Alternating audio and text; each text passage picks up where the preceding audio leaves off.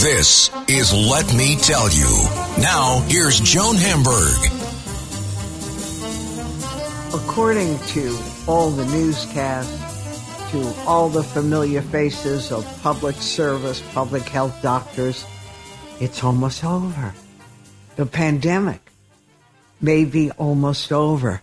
Numbers are dropping to a low, low, low. Dare we hope? Can we possibly know what to do if it's over? Can you, can I, can we go outside into a restaurant or into a shop maskless? Can we do this? It's like walking on city streets without clothes. Is it too soon? Are we safe? I don't know about the rest of you, but it's so confusing. Remember when we thought it was over last time for a minute, but it wasn't? Whom do we trust? Does anyone really know anything?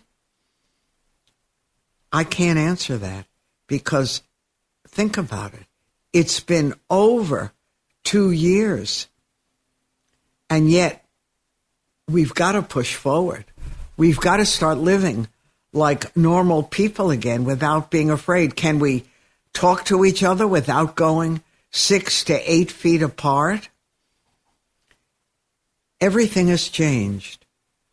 The big game on a Sunday, for me, the world is absolutely different from all the years of big games when my husband would be sitting in his favorite chair waiting for his favorite team. And of course, it changed almost every year and he would sit there waiting for his snacks. In his case, he reverted back to his childhood favorites hot dogs and beans baked in a casserole of mustard, ketchup, maple syrup, roasted until the hot dog split open, corned beef sandwich with new pickles. They had to be new pickles.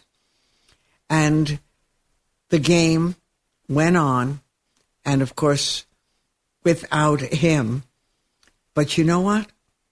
I still made his favorite food. I don't even like that kind of food, but I had to make it because it's part of history and it's part of football. And we have to keep up with certain traditions. And I decided that with all the bad and with the good, and maybe the game is going to be the beginning of new things. Maybe lower numbers are going to signify hope for the future.